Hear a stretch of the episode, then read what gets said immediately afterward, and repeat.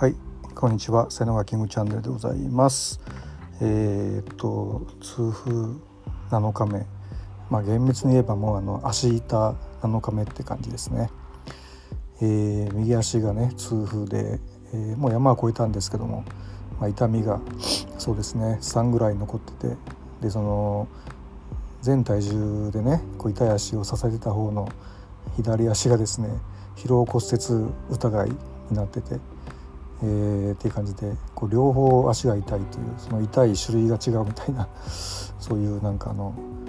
これ言葉悪いですけどねあの老老介護みたいな多分感じのことになってるなっていうふうにね、え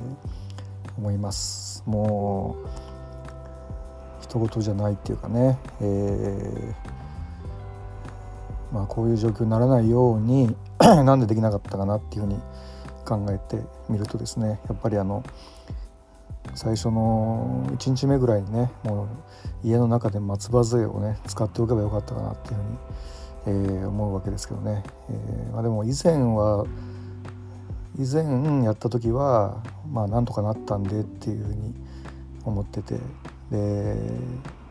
まあ、今回はなんとかならなかったんで、まあ、やっぱりあれですよね。あのなんとかなってるうちは何もしないんだなっていうふうなことですかね。はい、ということで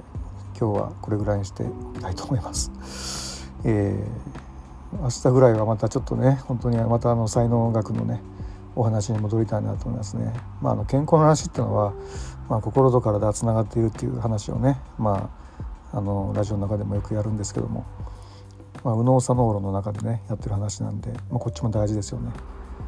でもいろんな方からねいろんなあの本当コメントとか応援の言葉とかいただくんですけどもこう健康だった日々に感謝してとかっていう言葉もあるんですけどね痛い時ってね感謝できないですね。本当に。痛い時はもう地獄の苦しみなんで。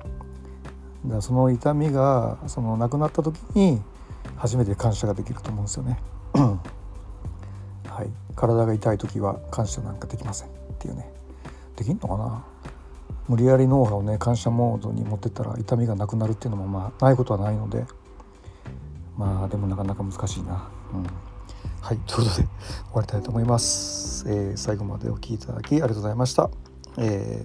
ー、それでは今日はこれで失礼します。